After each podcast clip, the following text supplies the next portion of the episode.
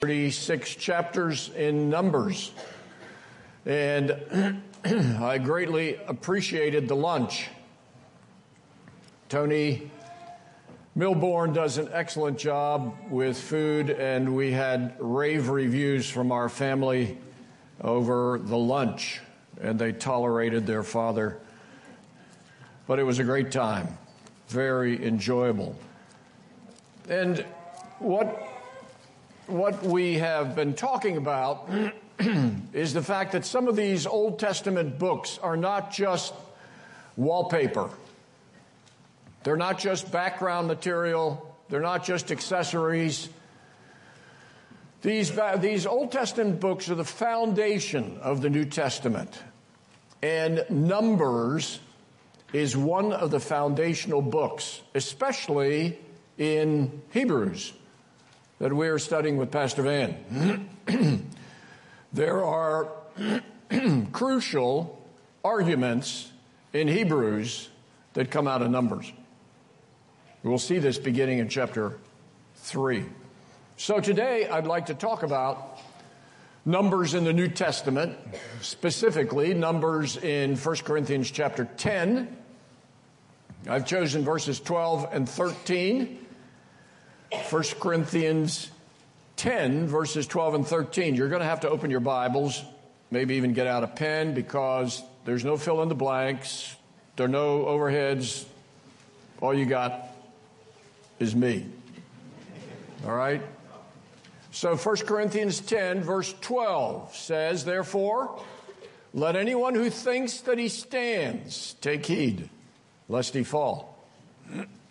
no temptation has overtaken you that is not common to man. God is faithful, and He will not let you be tempted beyond your ability, but with the temptation, He will also provide a way of escape that you may be able to endure it. So, what I'd like to do is, I'd like to talk about the first clause in verse 13. No temptation has overtaken you that is not common to man. And then I'd like to talk about the, clause, the, the clause in verse 12, which says, Therefore, let anyone who thinks he stands take heed lest he fall. Then I'd like to come back to verse 13 and talk about the rest of the verse. God is faithful, who will not allow you to be tempted above that which you are able but will, with the temptation, make a way of escape that you may be able to endure, endure it. So I'm in verse 13. It says, No temptation has overtaken you, but that that is not common to man. I have trouble saying that because I memorized it from the King James, and that doesn't work the same way. this passage is saying that whatever temptation you face, other people face it. You cannot think that you have difficulties that are different. Temptation is a normal thing. And the illustration today that Emma gave and the others is, is such an excellent illustration of the way we hear what God is saying and we hear these other things, you know that may even come from parents. You may wonder what's happening with the Tucker family over there. but that was a skit. And Emma's not going to go that way, right? Right? Yeah. Yeah, you guys are almost as bad as the 8 o'clock service. I'm kidding.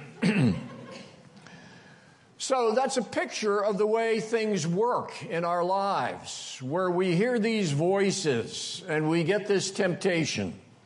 So I'm reading beginning in verse 6 of 1 Corinthians chapter 10.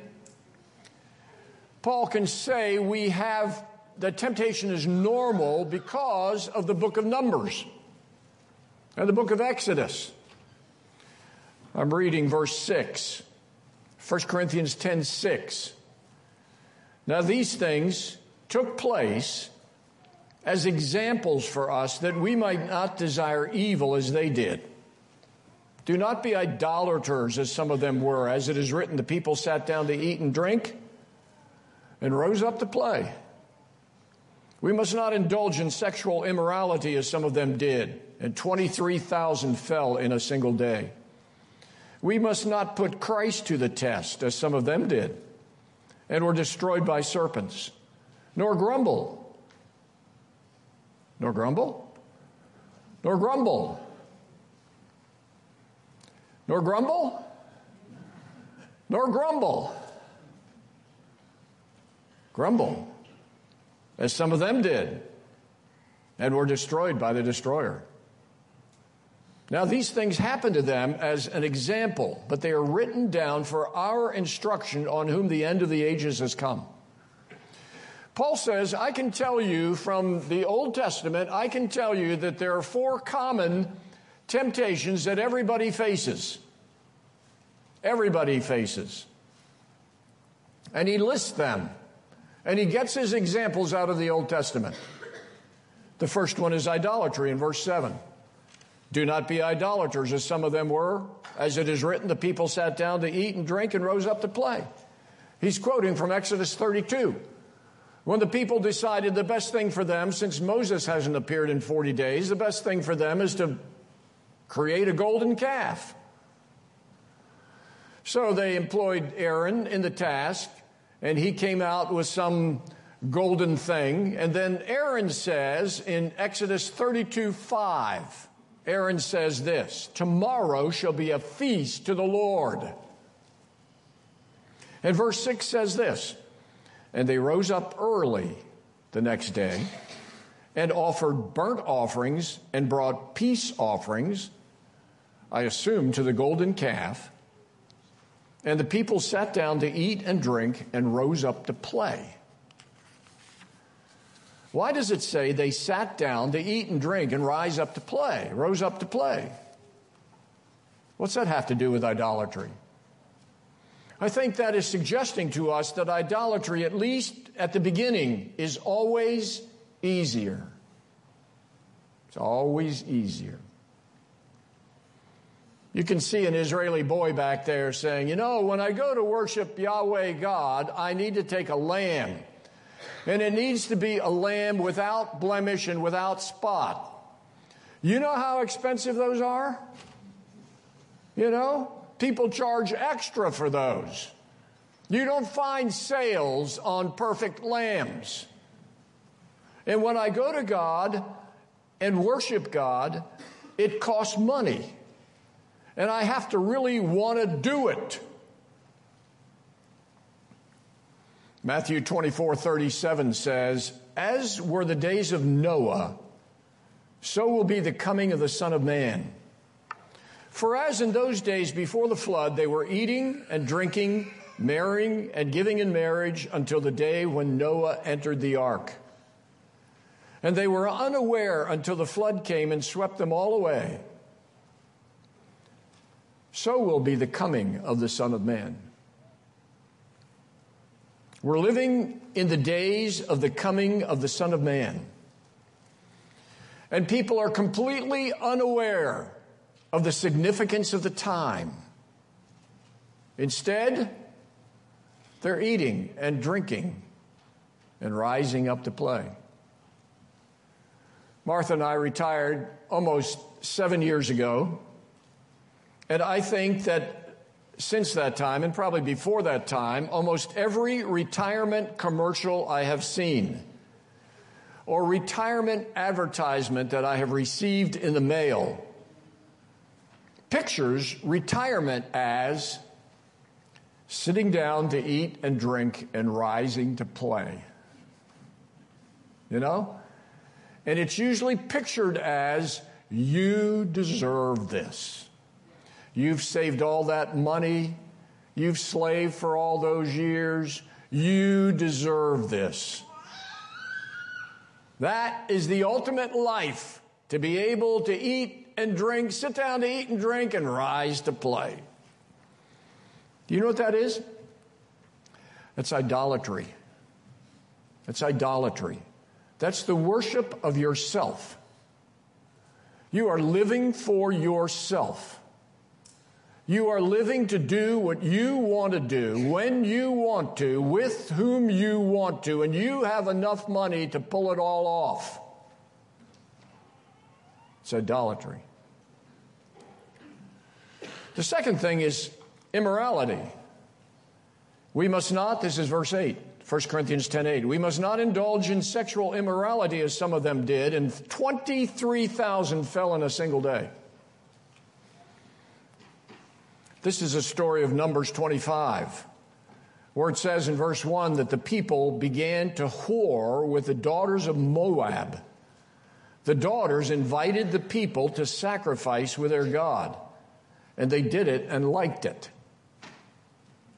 Think of the difference of spending a lot of money to bring a lamb to God and then watching the priest kill the lamb and burn the lamb as an offering to the Lord. And then getting an invitation from this temple prostitute down here in Moab who says, Come to our assembly. And you go there and you're greeted at the front door by some prostitute and you sit down and she sits down next to you and she invites you to dance with her. Why do I want to spend all that time and money on Yahweh when the United Church of Baal has more entertainment and is free. And what happened in 20 in Numbers 25 is that it brought the fierce anger of the Lord. It talks about God responding with fierce anger. The fierce anger was not just fierce anger, it was mercy. And you'll notice as you read chapter 25, it's, it's, everything is in haste. Why? Because people are dying left and right. 23,000 fell in one day. You know what that is? That's a thousand an hour. And the reason why God judged them is because if that had not been stopped, it would have ruined the whole camp. A Couple of dancing temple prostitutes, and these guys are running head over heels to go after them. Are we tempted to immorality? I think today, in a greater way than any other generation, we face temptation to immorality. It seems like every magazine at Walmart has the word sex or sexy on the front cover. It's like this is the most important thing in anybody's life. How many magazines have you seen with the word God on the front cover? You know, God is out, sex is in. When I was growing up, you had to go to some other place, you know, you had to go to a magazine store or some other place. Today, for $120 a month, you can pipe it into your living room. HBO, Cinemax, Showtime, a host of delightful, sexy packages. Amen? Do you look at that stuff? Do you look at that stuff? You know, I think in an audience this size, there are people that spend their life in that stuff. And I would guess that in an audience of this size, with the number of marriages we have, some of you are unfaithful to your marriage covenant. And you're cheating on your wife or your husband. Numbers 25 is aimed at you. Numbers 25 says, Don't think that you can get away with it because there's a God in heaven who can respond with fierce wrath fears. Sexual immorality begins with your thoughts. What do you think about? What do you allow to come into your mind, into your ears? It's an issue of keeping your mind pure. Keep your mind focused on that which is good and right, God's Word. That's number two. Number three is testing Christ. Testing Christ. It says in verse 9, we must not put Christ to the test as some of them did and were destroyed by serpents. This is Numbers 21. I'm reading verse 4. From Mount Hor, they set out by the way to the Red Sea to go around the land of Edom. And the people became impatient on the way, and the people spoke against God and against Moses. Why have you brought us up out of Egypt to die in the wilderness? For there is no food and no water, and we loathe this worthless manna. Notice they're complaining about God's supply. The people are so bent out of shape that they announce their displeasure. There is no food. What do you mean there's no food? There's manna everywhere. And God has faithfully supplied manna. And God faithfully supplied manna for 40 years, every day of the year, except the Sabbath. No food. Do you see what they're doing? They're criticizing God. They're saying, Your supply of my need does not meet my specifications.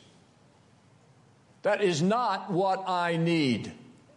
We are tired of manna. We have had enough egg McManna and McManna burgers to last a lifetime.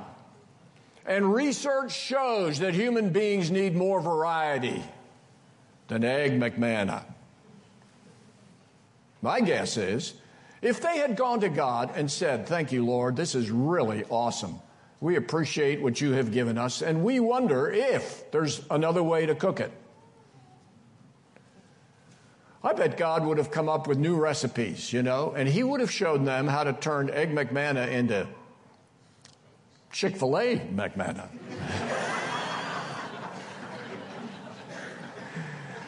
or, you know, or something else. But they're complaining. You know, to see a miracle every day that announces that God loves you and is concerned about you and will take care of you and then to criticize God because it doesn't meet your specifications is tempting God. There are Christians that do that repeatedly. They criticize the church because it's too big or too small or not friendly or too friendly. They criticize their husband or their wife, usually behind their back, because they don't meet their specifications.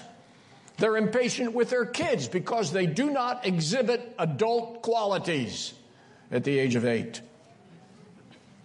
Wait a minute. This church was given to you so you could grow. Are you growing? Or are you just complaining?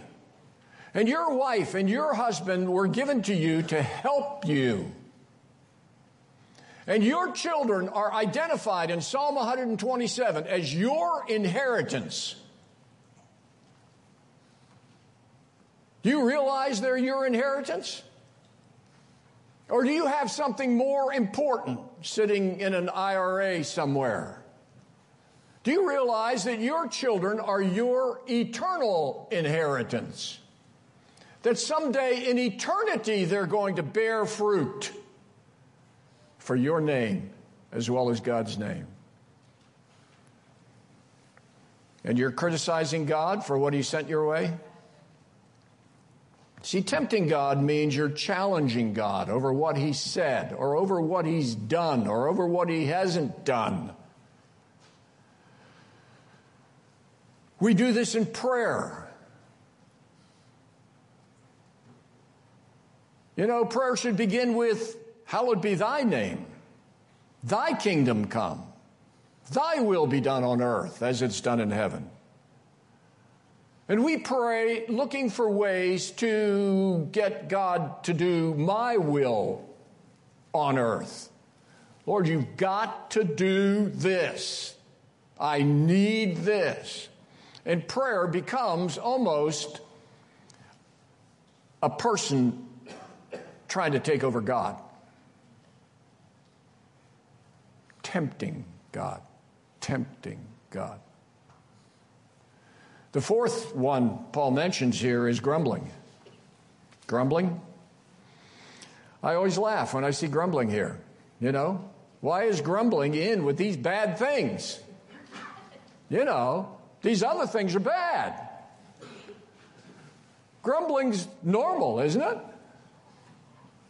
Isn't it the all American sport? Baseball, football, grumbling? Grumbling means you give verbal expression to your dissatisfaction. 1 Timothy 6 8 says, Having food, having raiment, let us be content. I noticed that a lot of these temptations in my life begin with discontent. I am not content. Having food and raiment, let us therewith be content. It looks to me like you all have had food. You're all, you all have raiment, clothes. Are you content? Are you sitting here today saying, I just bless the Lord because he has blessed me? I am rejoicing over all that I have at this moment. Or do you need something to make you content? Do you say, if I get that Corvette? If. See, that attitude is an attitude of covetousness. That attitude is an attitude of discontentment with what God has done. That's the beginning of grumbling. So we have grumbling in the Old Testament in numbers all over the place. But I'm trying to emphasize the fact that these four kinds of temptation are common. They're normal. You've probably experienced them perhaps in the last five minutes. Everybody experiences them. Let me go to verse 12. Here's the second section at 1201. Verse 12 says, Let anyone who thinks that he stands take heed lest he fall. We normally say, yes, we all have four basic weaknesses. We all fall into sin too often. We shouldn't fall into sin too often. Let's ask God to forgive us and let's quit doing that and we're all going to be better, right? All agreed? Amen? We can close in prayer, go home early, uh, I don't think at this time we're going to get to the restaurants before the Baptist. I said that in the previous services. it's going to be too late. I'm sorry. But it's the idea of, you know, okay, we sin, let's ask God to forgive and let's let's let's be better. This passage uses the word fall. Fall. The difference between sin and a fall is in what happens afterwards. In verse 10, we see that because of the fall, they were destroyed by the destroyer. In verse 9, we see that because of the fall, they were destroyed by serpents. The fall in verse 8 resulted in 23,000 deaths in one day. In verse 5, the fall resulted in God's displeasure, which overthrew most of them in the wilderness. And the fall Paul was personally concerned about in chapter 9, verse 27. He says this I discipline my body and keep it under control, lest having preached to others, I myself should be. What's the next word? Disqualified disqualified. This is the Apostle Paul. Okay, this isn't a rebel who's running away from God. This is the Apostle Paul who's serving God, and he says, I'm worried about the possibility that I might be disqualified after I preach to others. What he's talking about is a fall. He's not only talking about temptation that leads to sin and then quickly gets forgiven. He's talking about temptation that leads us into some sin that kills us, that ruins us, that takes us out of the race. Disqualifies. What does it mean to be disqualified? That's where the book of Numbers helps us. The book of Numbers defines the word for us. And this is exactly what Paul does. He used the word disqualified in 927, and the next thing he did was go to Numbers, chapter 10, verse 1. I don't want you to be ignorant of what happened to our fathers in the wilderness. What happened to our fathers in the wilderness? Well, they received all of these blessings from God. They were just unbelievably blessed. They were baptized into Moses. They partook of food. They, this, this stream of water was chasing after them. They were guided by a pillar of cloud, a pillar of fire. And verse 5 says, And then they were overthrown in the wilderness. Gone, done, finished, ended. What happened? Well, the bottom line is very clear in Numbers. The bottom line is they didn't go to the promised land. They missed the promised land. They were at the door of the promised land. They sent 12 spies in. The 12 spies came back and said, It is everything God said it is. It's an awesome place. And they had those grapes, one cluster of grapes, took two men and a pole to carry. It's everything God said. But 10 of the spies said, We detected in the land people who were of extra weight and extra height. And we can't handle that. And they compared themselves with those people and thought they looked like grasshoppers, ready to be squished. And they voted against obeying God. So, verse 5 makes this warning statement. Nevertheless, with most of them, God was not pleased, for they were overthrown in the wilderness. What do you mean, overthrown? What does it mean that they didn't enter the promised land? Does this mean that they didn't go to heaven? Well, the promised land is not a picture of heaven. It never has been a picture of heaven. And even if you've sung the song, on Jordan's stormy banks I stand and cast a wishful eye. To Canaan's fair and happy place where my possessions lie, I'm bound for the promised land. You remember that song? That's wrong. We're not standing on Jordan's stormy banks looking for heaven. You say, how do you know the promised land is not heaven, does not equal heaven? Well, when they got to the promised land in Joshua, there, was, there were battles almost every day. It, there was sin in the promised land. The first guy, his name was Achan. You remember Achan taking gold and filling his pockets with gold at Jericho? And later on in the promised land, you have the book of Judges, which is a pretty dark book. And if that's a picture of heaven, it's not that exciting. The promised land is not a picture of heaven.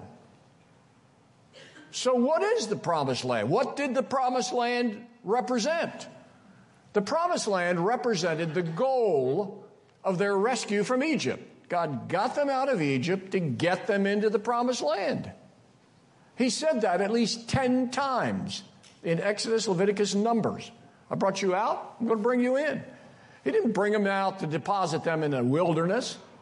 He brought them out to get them into the promised land.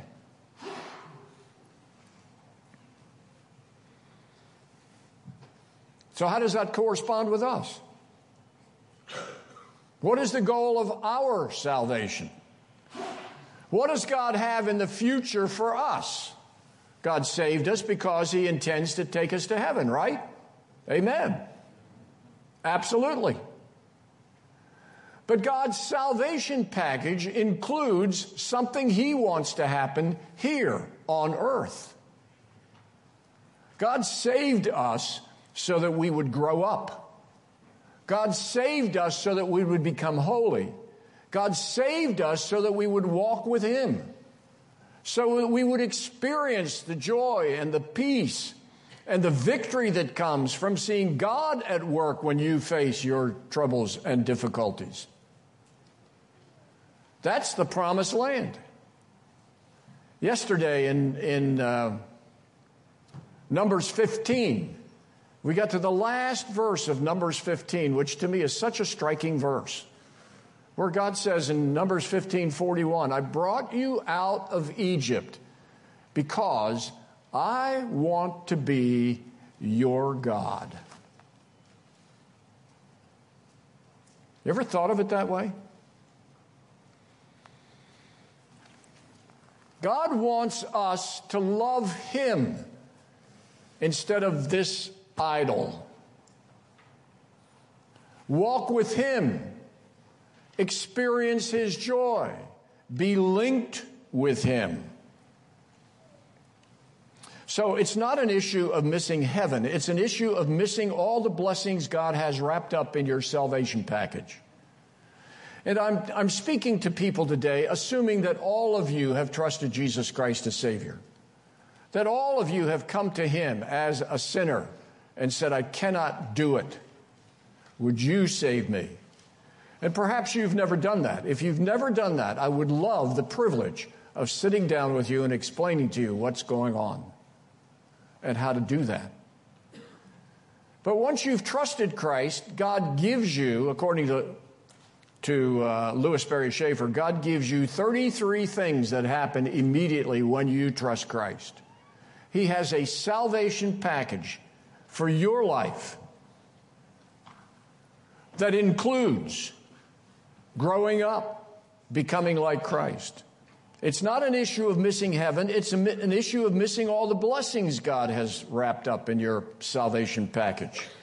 Do you think God saved you so you could blow your life on drugs? Do you think He saved you so you could blow your life on sex? On idolatry? On money? No, God saved you so you could walk with Him. Who wouldn't want that? Why settle for drugs? Why settle for sex? Why settle for money when you can have God every day, all the time, for eternity?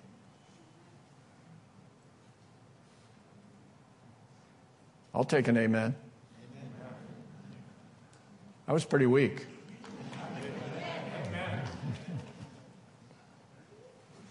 So that's the kind of temptation Numbers is talking about.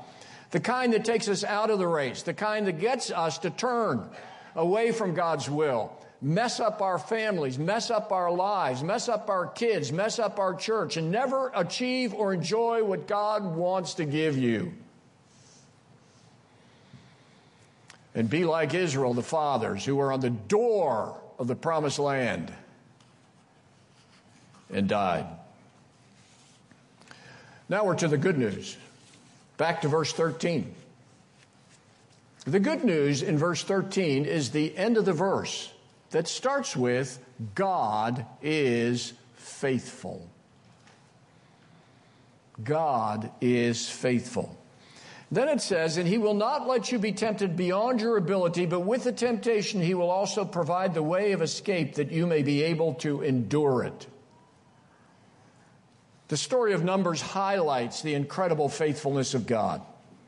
He went out of his way to guide these people, to meet their needs when they were crying and complaining and weeping, to supply manna. He shut down Balaam.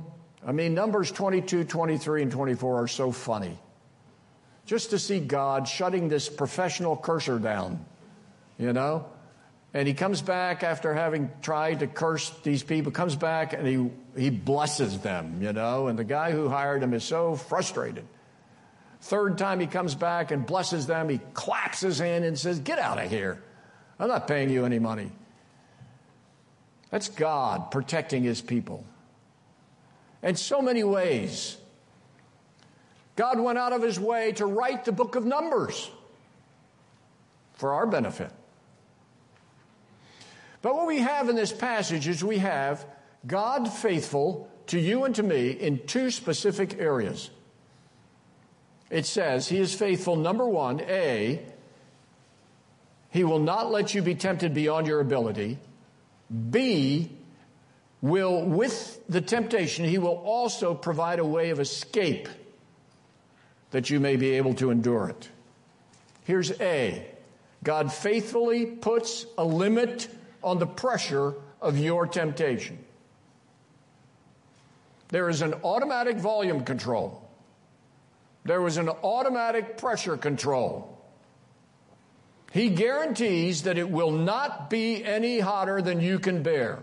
No matter what it looks like, it's not over your head. God says so. Was Israel tempted beyond her ability? There were giants in the land, really giants. The trip was incredibly hard. They were facing real terrorists. But the answer is very simple. How do we know it was not above their heads? All we had to do is watch their kids. You know, those over 20 died. What those under 20? What the 19 year olds do? They went and conquered the giants. Their parents could have. It wasn't over their heads. When we face temptation, we, we should thank God for the fact that there is a limit to the temptation. He will not let you be tempted above your ability. Do you think that's true? You have to say yes, you're in church. but do you think that's true in your life when you get out of here? Do you think that He lets you get tempted above your ability? Do you think that your temptation is so strong that you have to yield? This verse says that's wrong. This verse says you should not let those thoughts control your mind. That you should not think that way. You think your temptation includes people like Og, the king of Bashan, who we learned about in Numbers 21. The one detail we have about Og is the size of his bed. Deuteronomy 3 says his bed was 13 feet long, six feet wide. In other words, he was a big man. I showed pictures yesterday. By the way, if you want the result, if you want the uh, the slides and the audio from yesterday, it's on it's on the church website. I've got two pictures there of Robert Wadlow. Robert was a giant from 30, 50 years ago who was 8 foot 11. You look at those pictures and you say, impossible, you know? He was a big man. And if you could imagine facing an army of those guys, you know? What was it like to face an army like those guys? Well, what it really was like is when it came right down to it, when those children obeyed God under Joshua and said, Let's go get them. Actually, it was under Moses in Numbers 21. They weren't 11 feet, they were actually like three feet. They really weren't a problem. And they came to the realization that the temptation that their parents yielded to was not a whole lot more than smoke and mirrors. And Satan is a master at smoke and mirrors. He can take a three foot pipsqueak temptation and make it look like the Incredible Hulk. And you fall saying, I can't handle that. And God said, No, I've limited that. You can handle that.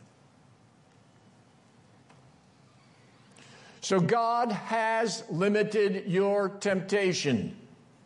And you should re- rejoice in that and believe it. The second thing he's done is he's faithfully provided a way of escape. It says, with the temptation, he will also provide the way of escape. Do you see the word also? Also says that if the temptation is there, The way of escape is there. It's automatic. You don't have to pray for it. You don't have to ask for it. When the temptation comes, the way of escape is there. You need to find it. You need to ask God for it. You need to, you know, open your ears and listen. But the way of escape is there. You say, how did that work in the Old Testament? They were tempted in Numbers 14, the giants in the land. Ten spies came back and said, We can't do it. What was the way of escape? The amazing thing is that the way of escape was being announced by Joshua and Caleb when these people decided they were going to quit and go back to Egypt. Joshua and Caleb were standing there saying, No, we can do it. God has promised. Let's go. The people's response was, Let's stone them. There is a way of escape. God automatically provides it when you face temptation. So I'm done. At 1219, but let me emphasize the last eight words. Last eight words. That you may be able to endure it. Don't skip the word endure and get the wrong idea. God's escape hatch is not so that you can get out of it but so that you can go through it. The word endure pictures a race, a marathon more than a dash, 26 miles rather than 100 yards. You don't win a race by getting out of the race. You don't conquer the temptation by getting away from it, but by going through it, by enduring it, exactly as in a race. You probably have heard testimonies like, I was at mile 14. I was running. I hit a wall. I couldn't put one foot in front of the other foot. Then I ate my peanut butter sandwich and broke through the wall. The peanut butter sandwich was the way of escape. So he could keep going. I think you'll find that God has supplied peanut butter sandwiches all along the way as our escape if we listen and pay attention. So, Numbers introduces us to a people who were liberated from Egyptian bondage, who were only hours from God's goal, the promised land. Why did they miss it? Did they not have the ability? No, God was strong enough. Did they not know how? Were they not strong enough to take the cities like Jericho and kings like Og? No, that was not the issue. God was faithful. So, how did they miss the land? It was the temptation that is common to man. It took her off the track. She fell at the front porch of the promised land.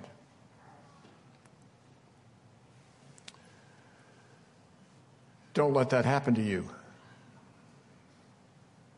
Don't let that happen to your kids.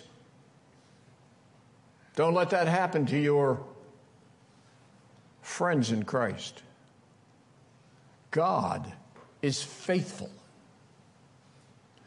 God will enable us to go through it successfully as we listen, as we obey. Amen? Let's pray. Father, we are grateful for the fact that you have given us this long line of books that provide foundational descriptions of living for Christ and walking with you. We thank you for the book of Numbers and just for the amazing display of your grace, your compassion, your mercy. And I pray that your faithfulness might work in our lives in such a way that we might reach the promised land. That we might walk with Jesus Christ, experience his rest, and his fullness. Thank you. In Jesus' name, amen.